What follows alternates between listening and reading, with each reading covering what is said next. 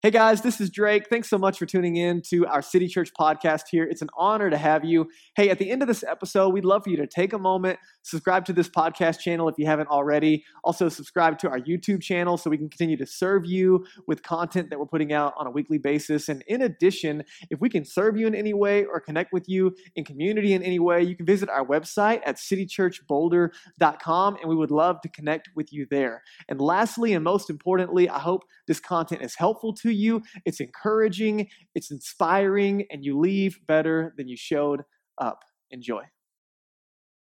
You guys good? Hey, my name is Drake. I'm the pastor here. It's an honor to be gathering with you here today. Thanks for making it on this really weird winter summer kickoff. I don't know which side we're in. I'm like cold in the room but it's warm sometimes, and I don't know if I should get my winter gear out. Danielle called me on thir- on Saturday. I was out of town. She's like, "Hey, where are the boys' like snow clothes?" Like, "I don't know. We put it up because it's not supposed to be here." So I'm glad you guys made it. Welcome to kind of the kickoff of summer. We're wrapping up our series today, text and call. And listen, no matter where you're walking in on your spiritual journey, you are loved, safe, and welcome in this community. And props to you. Average stats are coming in. The average like good church attender in America America right now is like 0.8 times a month. I don't even know how that works out. 0.8 times a month. So props to you for not being a stat. Well done. Um, but it's been really cool. As we get into summer, we have a really cool series kicking off next week throughout our summer, our summer teaching series through the book of Nehemiah. It's going to be awesome. But today we're wrapping up a series, and I'm super pumped to wrap up this time together. No matter where you're walking in your spiritual journey, it's going to be helpful to you as we wrestle through a couple of things. So last week, in the middle of this series, we were talking about the priority of Jesus. So I don't know what you think about when you think about Jesus, what you've heard about from others, but when we, when we talk about the priority of Jesus, if you say, okay, if he only came to do one thing, thing. What was Jesus' like primary thing? And we spent some time talking about Jesus and his heart for those who were not in the family of God yet. And so we, we talked about what would it look like to live on mission. And so we used this, this idea last week that living on mission with Jesus is not a divine obligation, but a loving invitation to join God in what He's already doing. And so, everywhere that you and I live, work, and play, God is active in loving and pursuing our neighbors and friends. If you are, are, are, a follower of Jesus, there was a point in time when you were not a follower of Jesus. There was a point in time when you weren't in the family of God, and God was working through others and on your heart to draw you to Himself. And He's doing the same thing through you and I. And so, we clarify just what it means to live on mission. We talk about that a lot here at City Church. Our mission is to help people find their way to God from where they are are. What that means is we want to meet people where they are and simply help them to take the next step. So no matter where you're walking in on your spiritual journey, our, our desire is simply that, to meet you where you are and help you take the next step. Um, but we, we landed on this big invitation last week. What would it look like to live a life of invitation. And the beautiful thing about this community, as our church has been growing, and you know, we turned three in March, that a lot of the culture and DNA is you already people who live lives of invitation. So, so we kind of circle back around to just re-inspiring and focusing on, okay, hey, we have the summer as a privilege and an opportunity to party hard and enjoy the sunshine and live life. And so today we're going to get into the how because it's not just like, hey, invite people to church. We talked about that last week. Like that's absolutely a great thing to do. And this is a life giving community, and this is a great space to build community, and it's, and it's, awesome, but it's not the only thing. In fact, nine out of my 10 neighbors are not coming to City Church on a weekend, and, and it's not because I haven't invited them, it's because they said no. and I'm like, all right, cool. But we don't stop loving them there. You know, I, I, I don't know about you, I grew up in the South. I didn't grow up in church, but I grew up around like church culture kind of in the South. And there was this idea that basically the only responsibility of a Jesus follower was, was to invite people to church so they could hear a professional Christian explain Jesus to them. Um, and, and, so, first of all, I'm not a professional. Uh, and, and, secondly, some of you are more equipped than I am to help your friends meet Jesus. But we talk about this. Like, I, I had friends that would be like, oh, well, I invited my friends to church. They just didn't want to come, and they just kind of give up. And I'm like, man, that's not how Jesus loves. He would go out of his way. He didn't wait for people to come to him. He would go to them. And that's our heart here at City Church. We love to gather. It's important that we gather. We love the weekend gathering. But there's six and a half other days of the week that you and I are living and working and playing. And Jesus has the intention to work in and through us in tangible ways of love. So today we're going to talk about the how. But when we talk about this, there's this really weird word that floats around. If you're new to church, you might not be familiar with it. But for some of you, you have any exposure to church, you've heard this word evangelism. Ooh give you the heebie jeebies, right? Like, what does that even mean, right? Is it like, and, and maybe as we start talking about living on mission with Jesus, it's the language we choose. Um, maybe things come to mind of like people knocking on doors. Uh, um, or, or standing on a, on a corner with a big sign, you know, with some maybe things that are less than pleasant. Like, what, what, what does it look like to live on mission with Jesus? And maybe it's not as weird as some of the things that you have seen in your life or some of the ex- experiences that you've had. Like, what if living life on mission with Jesus is more like sharing a meal with someone far from God? What if it's simple acts of service like delivering 75 gift bags to all of the teachers at Crestview Elementary? What if it's living your life in such a way that it causes other people to beg the question? Right? Like, like, why do you love like that? Why do you serve like that? Why do you show up like that? Why is your disposition always like that? What if it was living our lives in such a way that it causes others to beg the question and it always points back to Jesus? What if it's simply meeting people where they are? And, and by the way, I, I think uniquely to Jesus' heart is he, all, he, he was really good at meeting people in the place of pain. So, so, so there's all kinds of different ways to meet people, but we should not ignore the, the reality. I, I did a culture study on Boulder when we first moved here uh, a couple of years ago, and the number one biggest challenge and felt need in the city of Boulder 110, 115,000 people the number one biggest felt need was loneliness. Um, and, and, and, and then you add a pandemic on top of that, and it just blows up there was a survey done where, where a majority of Americans said that they have no close friends, and that has quadrupled over the last 10 years. 54% today, 54% of Americans say that there's not one person that knows them well. This is not Boulder, this is America across the board. 40% of Americans say that they have zero close friends. And, and, so you and I are living in the middle of something you're probably aware of in this, this mental health crisis that has been going on pre COVID, but then it was uh, uh, um, definitely deepened and worsened and maybe exposed in different ways through COVID and kind of after COVID. And so we have this entire uh, uh, nation built on the kind of pursuit of happiness that's starting to fall apart and so we have all these people living without meaning and purpose and so we you know we chase money and pleasure and stuff and we're finding out that's not enough and so all of a sudden, maybe we're not just bodies, maybe, maybe we're souls as well, and maybe there's more to life than just the pursuit of happiness. Uh, I, I, did this study um, from, from 2000 to 2020 in America. Suicide rates have increased by 30%. So over the last 20 years, loneliness is a felt need. Suicide rates have gone up by 30%, and Americans are projected to spend this next year, by, by the end of 23, Americans are projected to spend $15 billion on anti- antidepressants that year. But, but here's, here's what's staggering. And, and, again, I'm just, I'm just trying to set it up. This is not meant to be a downer. This is the reality of what we live in. When it comes to living life on mission, you say, why should I do that? Because there's a deep felt need for community and love with no agenda. But in spite of all of the antidepressants that are being dispersed, more than 50,000 people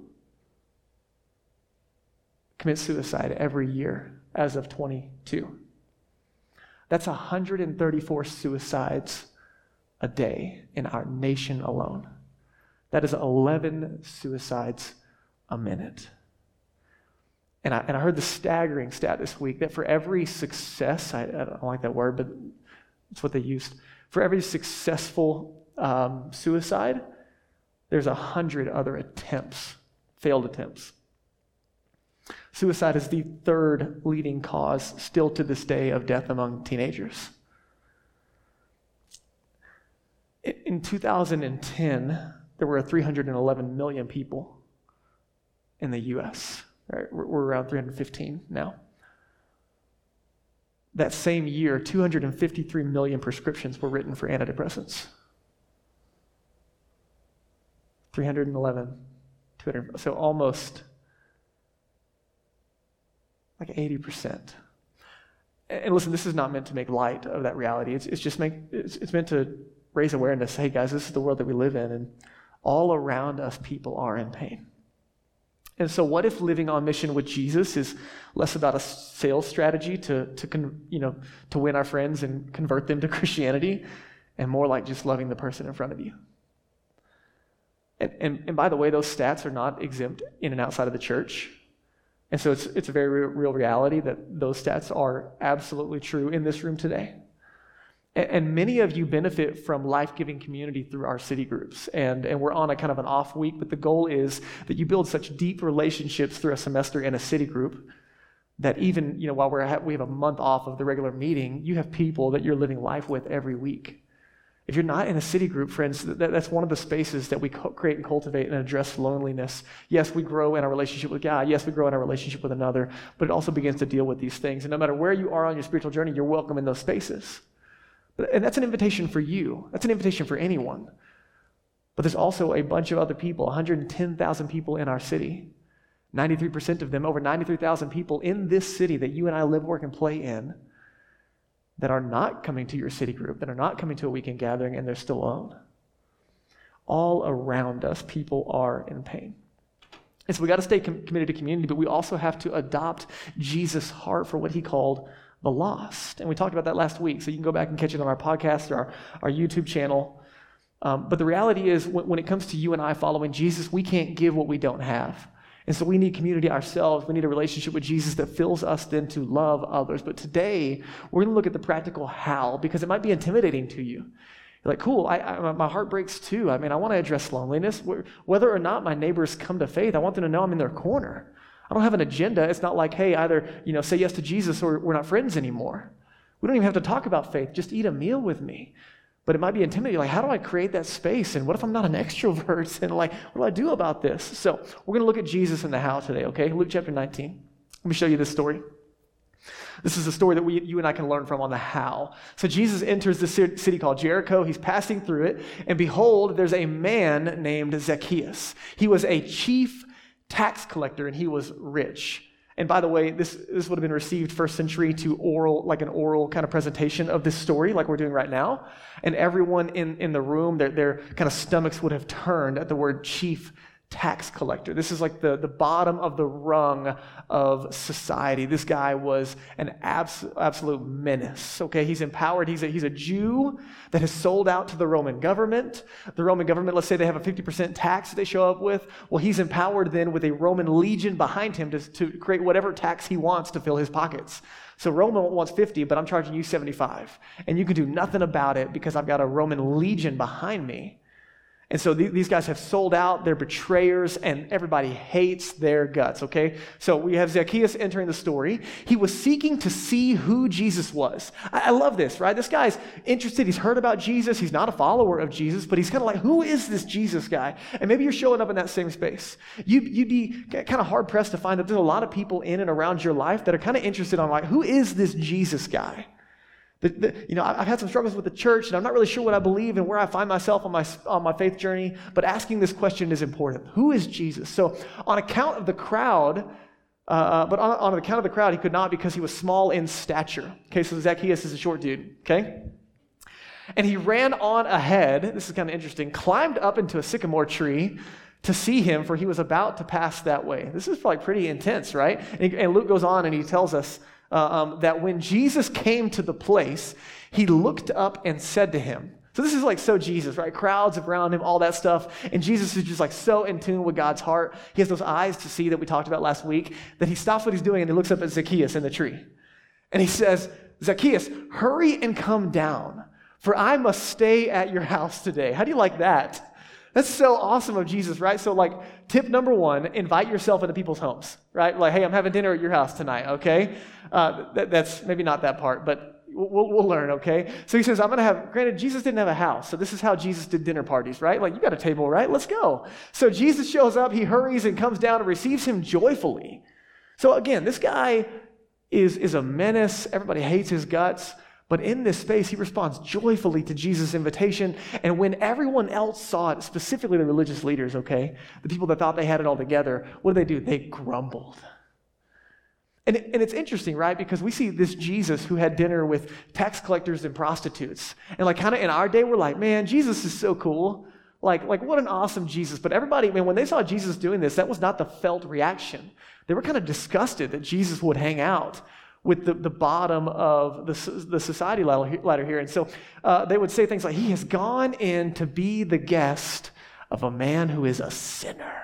I'm going to talk like that, but it's still kind of funny. Verse 8, he goes on Zacchaeus stood and said to the Lord, Behold, Lord, the half of my goods, I give it to the poor. And if I have defrauded anyone of anything, I restore it fourfold. Zacchaeus has a change of heart in this interaction with Jesus. Obviously, we don't have the full context of what's happening, but this is what Luke captures. Jesus says to him, Today salvation has come to this house, since he also is a son of Abraham. For the Son of Man, we looked at this last week, came, what was Jesus' priority? To seek and to save the lost. So you look at this story, and I don't know if you heard this, you know, if you grew up in church, you know, there's a little song that goes with it. Zacchaeus was a wee little man.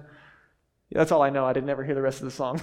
but uh, right, there's a song that goes with it. And so you got to ask the question, like, what's the moral of the, th- of the story here? Like, Jesus loves short people? Like, you know, what's the, what, what are we getting after here? And this is not a cute story from Luke. This would have been a very disturbing one. And the idea here is that Jesus hangs out with people that everyone thought to be deplorable. And so I want you to just imagine for a second, and this is this is the only time ever you're going to be invited to be judgmental in your heart and mind at City Church, okay? So every other time it doesn't count. But right now, I just want you to think in your heart and mind, who's at the bottom of like the moral rung in our society? Just right now in your own heart and mind, who's like yeah, just the worst of the worst, the, the, the deplorables, if you will. Just kind of maybe get those personas in your in your mind. Kind of where your stomach starts to get a little sick. And then imagine Jesus having dinner with them. That, that was the feeling in the first century. But here's the deal what you and I miss out on is that meals meant more in the first century than they do to us. Meals served as boundary markers in the first century, meaning meals were how people were brought together and meals were how people were separated. As a general rule, you and I eat with people that we like, but meals were more than food. There was no fast food. There was no just kind of get it in there to fuel for the system, right? Meals were central to life in the first century. It was symbolic of friendship and intimacy and community, of life and inclusion. To share a table, to share a meal with someone was a screaming declaration of acceptance and invitation. And so for Jesus to be sitting at the table sharing a meal with Zacchaeus is just absolutely crazy. One, one scholar said it this way that Jesus got himself killed because of the way that he ate. He ate with all the wrong kinds of people. And so I want you to understand for Jesus, meals were not a boundary marker, but they were a sign of God's great welcome into the kingdom of God. They weren't a way to keep people, people out, but they were actually a way to bring people in. And, and probably everyone in the room, you've had significant meals that you've shared that weren't really like pomp, they weren't like service, they weren't meant to impress, they were just genuine meals with friends where there was a deep connection made. You and I have glimpses of that, but we lose some of that in our Western culture. And what's unique is in verse 9, Jesus says, Today salvation has come to this house. We talked about this a little bit. Jesus coming to seek and save the lost. And, and this passage will kind of mess with your theology. Like, okay, so, like, wait a minute. How did that happen? Well, he sold half his stuff and um, said he's going to restore anybody that he's wronged. Like, wait a minute. I thought it was like trusting in Jesus or praying a prayer or grace through faith. Like, what does this mean? And I want you to see the big picture here it goes back to what we talked about last week. That in Zacchaeus, we see this repentance and trust in Jesus. Repent means to change the way that we think, to align our hearts and minds with what Jesus says about God and his kingdom, a new way to live, a new way to be fully human. And, and so, what we see in this incredible picture is a soul that was far from God brought back into relationship with God through Jesus because of this posture of the heart and mind to repent and believe, okay?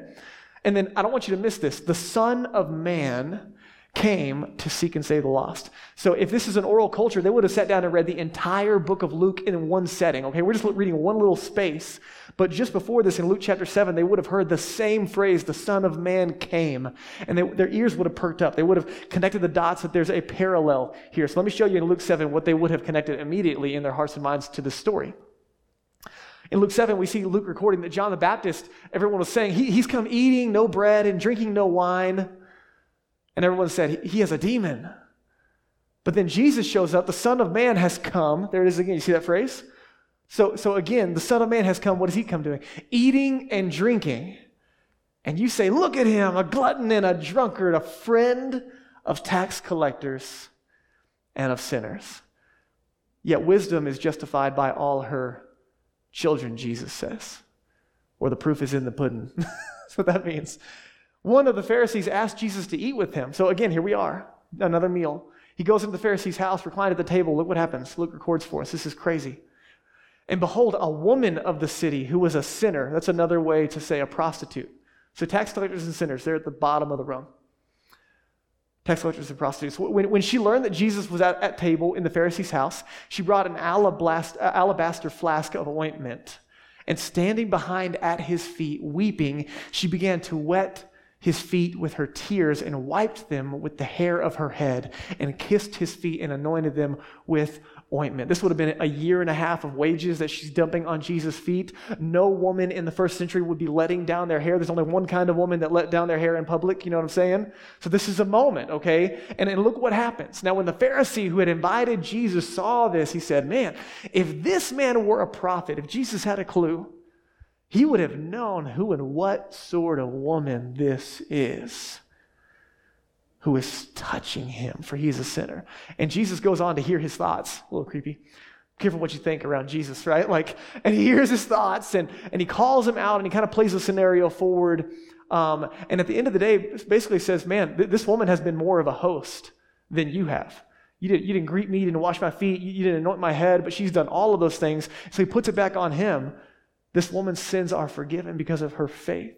Now, I don't want you to miss this picture it's a repeat of the Son of Man came to do two things. And so um, there's this incredible little book that I, I, I, talked about last week. I'll show you in a second. But, it, well, it's called A Meal with Jesus. There he is. It's right there. Ah, look at me.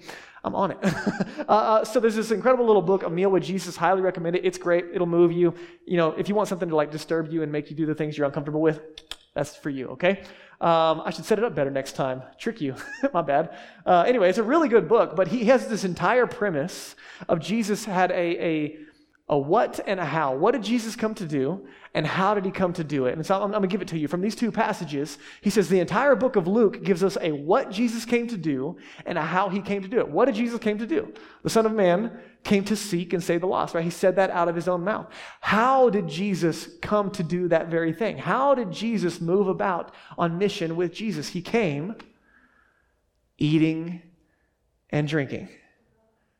How many of my foodies in the room are like, yes, like I can do that. This is my kind of Jesus, right? Jesus lived in a, in a culture that was hostile to his good news. And you got to ask, like, how did he change lives? It was one meal at a time. You, you might ask the question, what was Jesus' method of evangelism? It was sharing meals. And so at the center of Jesus following him, it is this mission. Henry Nouwen says it this way um, it, it, belongs to the core of, the, of, of Christian spirituality that we reach out to others with the good news. I heard it said this week the gospel always, this, this good news, it always comes to us on the way to someone else. I was like, dang, that's pretty dang good. I've heard it said in a similar way that as Jesus followers, we're, we're called to be rivers, not reservoirs of his love or, or invited to be contributors and not consumers. You guys tracking with me on, on the space here? So, so Jesus had this incredible ability to meet people where they are. And so he, whether he was in a crowd preaching to thousands or he was with the marginalized, he would love people well. And, and, and here's the disposition, here's the posture of Jesus' heart. Whether it was in a crowd or at a table, you're invited. I, listen, listen. You're wanted at my table. You're wanted in my kingdom. Isn't that, doesn't that move you? The marginalized, the deplorable. The word hospitality that you and I probably hear a lot is not true to the original word that we see in the scriptures and not true to the, the idea here in the first century. The word hospitality literally means in the Greek to love the stranger or the foreigner as a guest in your home and your life. The word hospitality has nothing to do with the people that you know. You and I, right, we have this hosp- hospitality idea of creating an environment for our friends that is not even close to the word hospitality in the scriptures. It is literally loving the stranger, the foreigner, as a guest in your home or your life. Uh, uh Rosaria Butterfield wrote this incredible book I'll share with you in a minute, but she said the goal of hospitality is to move strangers to neighbors and neighbors into family. And so, how do we express the invitation of God through tangible acts of love? And what we see in the life of Jesus is through food and shelter and relationship. And so, let me show you Romans 12. Here's that word Romans 12, 13. Seek to show hospitality. There's that word. That word seek, I don't want you to miss it. Like, hey, when, you're, when it's convenient, when you get a chance, this word seek means to do something with intense effort or definite purpose. Seek intensely to show hospitality for the stranger so you can turn them into neighbors and family. This is the heart of God. All of us, every single follower of Jesus in the room. You know what Jesus did for us? He, he, he was seeking the space of hospitality to turn strangers, scriptures would even use the word enemies, into family. You and I get to live that kind of love. And it's crazy uncomfortable, right? You're like, holy moly. I don't know. Listen, I, this is not on the screen, uh, but I'm going to read it for you. 1 Peter 4 8, if you're taking notes, you can write it down. 1 Peter 4 8 and 9. Listen to this. Above all, keep loving one another earnestly, since love covers a multitude of sins. Show hospitality to one another. Catch this without grumbling. For my introverts in the room, this is for you. Check this out. I got this picture for you. you gotta, I'll give you a second because you got to read, okay? Introverts, please leave by nine. I don't know if this is permission or, or a stab, I'm not sure. But for my introverts in the room, for my clean feet freaks in the room, you're like, ah, how do I open up my home to people and live a life of hospitality? Hebrews 13, let me show you this, verses 1 and 2. Let brotherly love continue.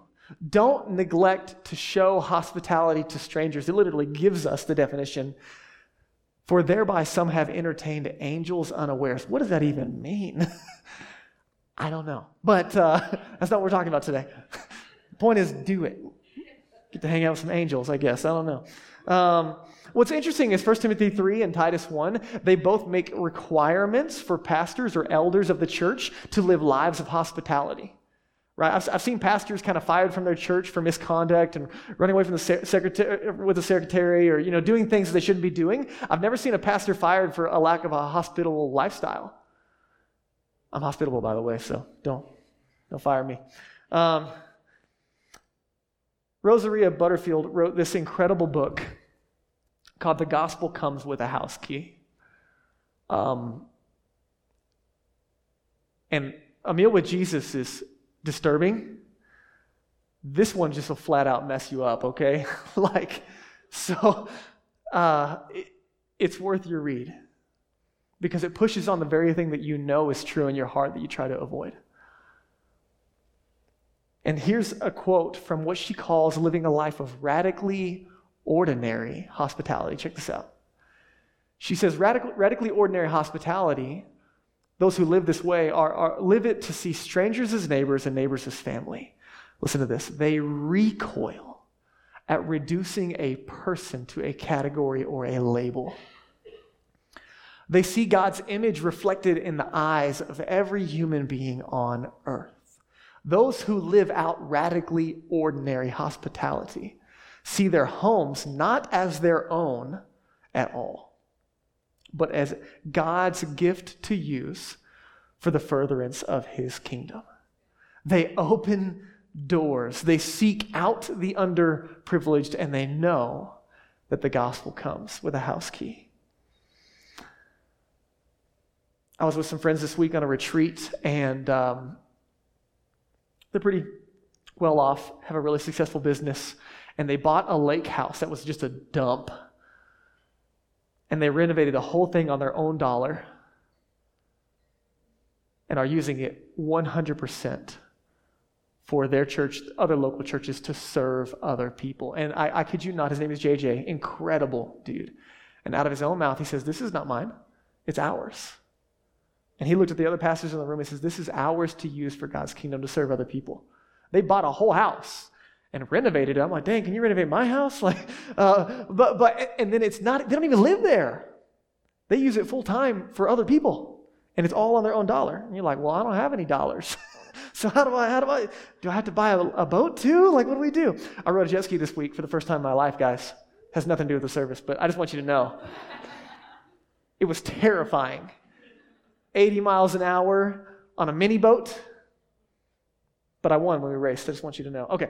All right. So, so to be clear, hospitality is not entertainment like we think of, you know, in, in the Western culture. So, so I don't want you to get stuck in minimalism, cool, you know, farmhouse table, three course meal, high tea, fancy Edison light bulbs. You know what I mean? Like, you got, you got to ask the question. You're like, okay, how do I live a life of hospitality if I'm poor? or if I have roommates? Or if I live in a studio apartment? Like, genuinely, how do I live a life of hospitality? Just remember, Jesus didn't have any of that. Now, granted, he invited himself into other people's homes, but, uh, but, but genuinely, right? There's the difference between entertainment and hospitality.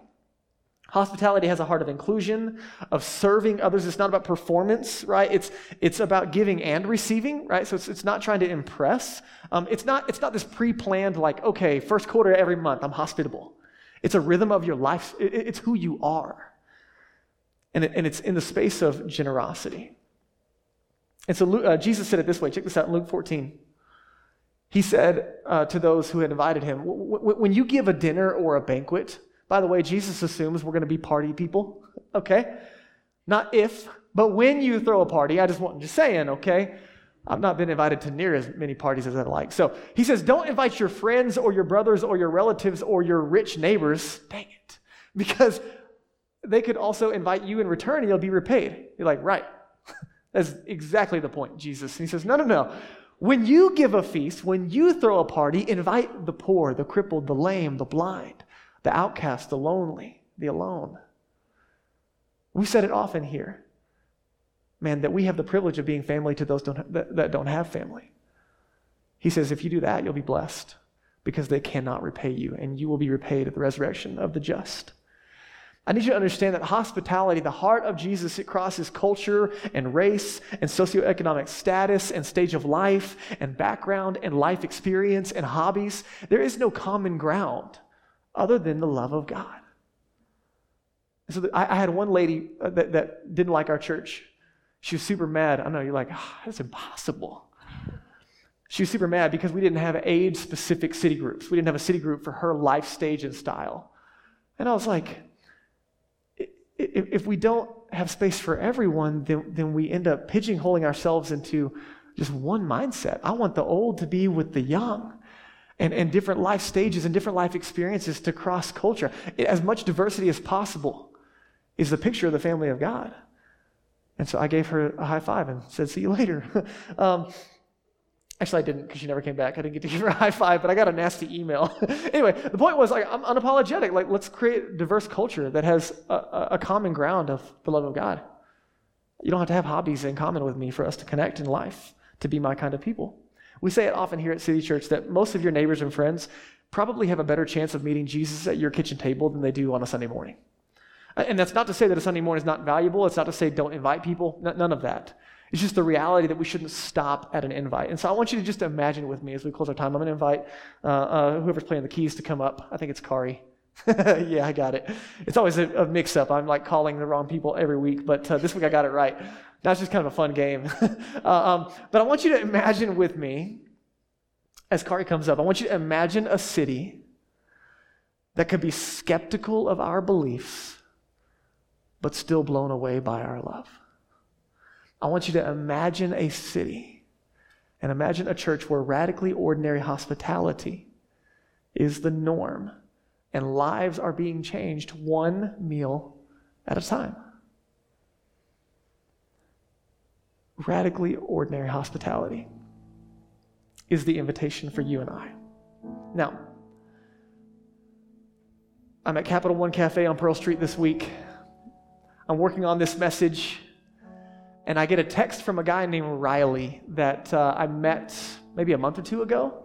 So I'm sitting in Capital One two months ago. I got my motorcycle helmet sitting on the thing next to my laptop. These guys walk in, they just moved there. They start up a conversation. Oh, you have a bike? That's your bike? Right? We had this whole conversation, swap numbers. Hey, let's hang out. Like this whole thing. I'm like, cool. Like, that was easy. Um, so I get Riley and then his roommate's number. And then multiple times, Riley, he lives in Longmont. He'll come into Boulder. Hey, we're going out for drinks tonight. You want to come?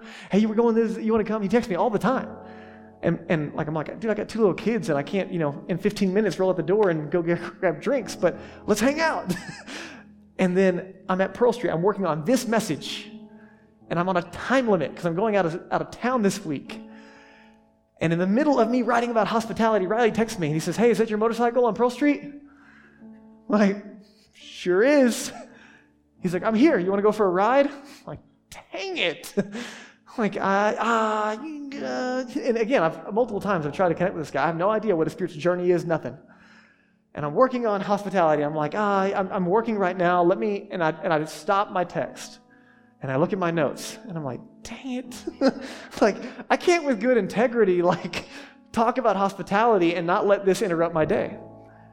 And we talk about it all the time. Jesus had this incredible ability to not be in a hurry, and he just lived this interruptible life, right?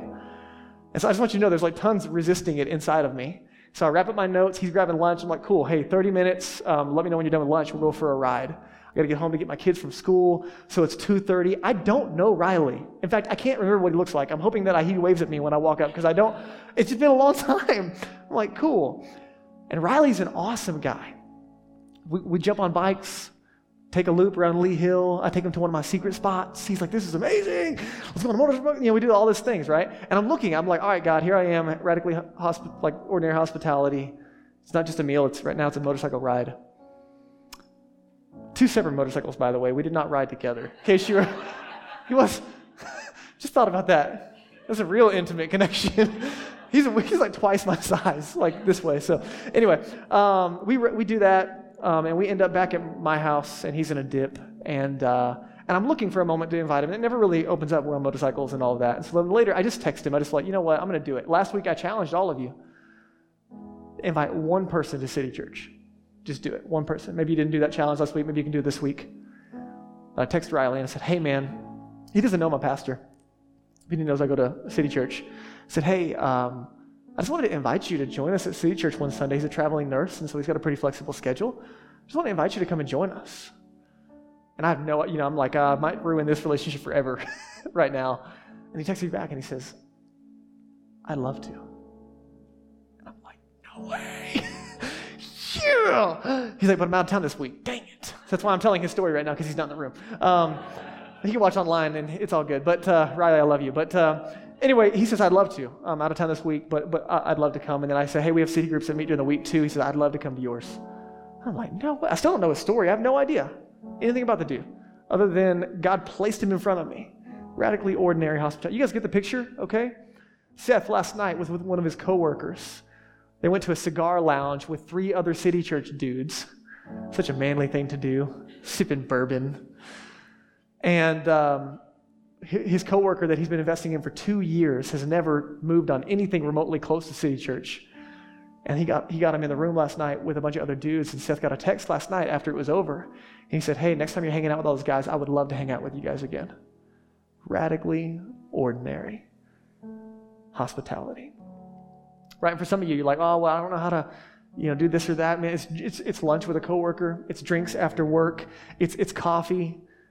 Right? I, quite frankly, guys, God built City Church to what it is today on the front end at Danielle and I's kitchen table.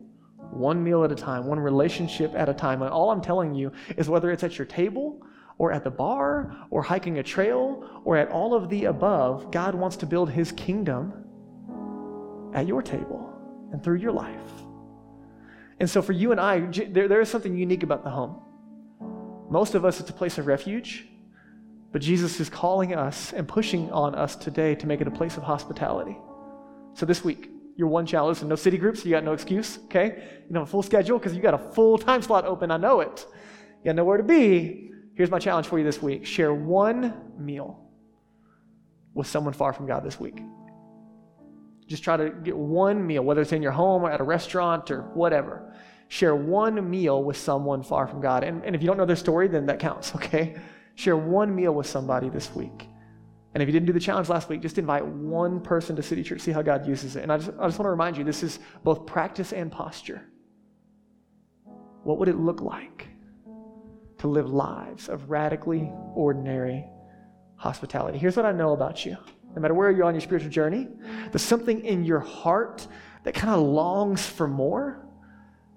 And for those of you who are followers of Jesus, there's something in your heart that longs for more of God, experiencing more of God, the presence, the power of God working in and through our lives. And we spent all year walking through, being with Jesus, becoming like Jesus, and doing what he did.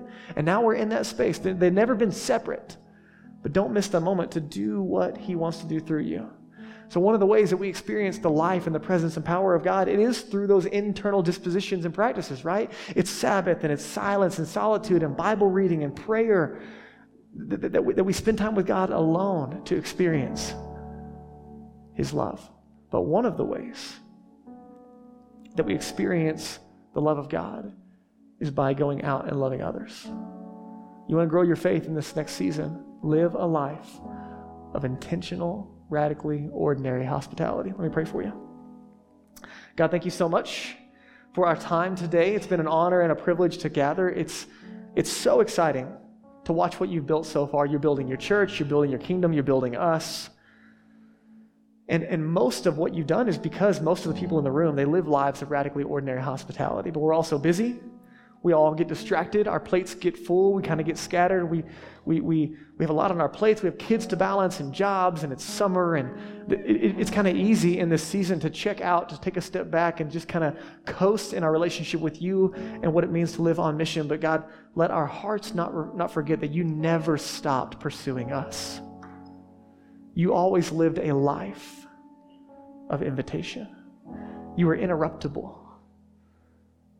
It was a part of the rhythm of the way that you loved, and we're invited to love the same. And so, right now, Jesus, I pray for my friends in the room. Would you put a face, a heart, a mind, a name just, just on our hearts and minds right now? The person that we need to, need to text today, inviting them over for dinner or for lunch during our lunch break at work or for coffee one morning or for a hike or to go climbing? Would you put that one person or those 10 people on our hearts right now? And would you just move us to not leave this place today until we have sent that invitation of intentional connection? Would you put it on our hearts and minds, the faces and names of people we we should simply invite into this life giving community? And as you're praying over those people, would you just take a moment and pray over the, the people coming to mind right now? God's heart is for them. Ask God for His heart on your heart. As you're praying over those names and faces, um, and your heads are bowed, it's just kind of a moment of reflection. If you're if you're not a follower of Jesus in the room, I just want to speak to you for a second to make it clear that the reason that we live lives of a radically generous hospitality, radically ordinary hospitality, the reason that this is such a big topic for us is because it was God's heart for us. That God loved us in this way, and it has changed everything for those of us that are followers of Jesus. And if you have never experienced the love of God in that way, if you have never responded to the love of God, heard the good news that Jesus died for you, was buried, and rose again to forgive you of sin and to restore you back into a loving relationship with God, all of that screams God's love for you. And the only thing on, on your plate today, the only decision in front of you, is whether, whether or not you want to receive the gift that Jesus gave his life to purchase for you. Say, Jesus, I want a relationship with you. I want to trust in you and be forgiven of my sin. I want a relationship with God today, and I want to follow you. If you're not a follower of Jesus in the room, however you would respond in your heart and mind, however you would pray the things that, that, that I was just sharing with you, I want you to have confidence today that you respond by trusting in Jesus, then emphatically you can be saved today adopted into the family of God. Heaven roars in celebration, and we want to walk alongside you in that decision.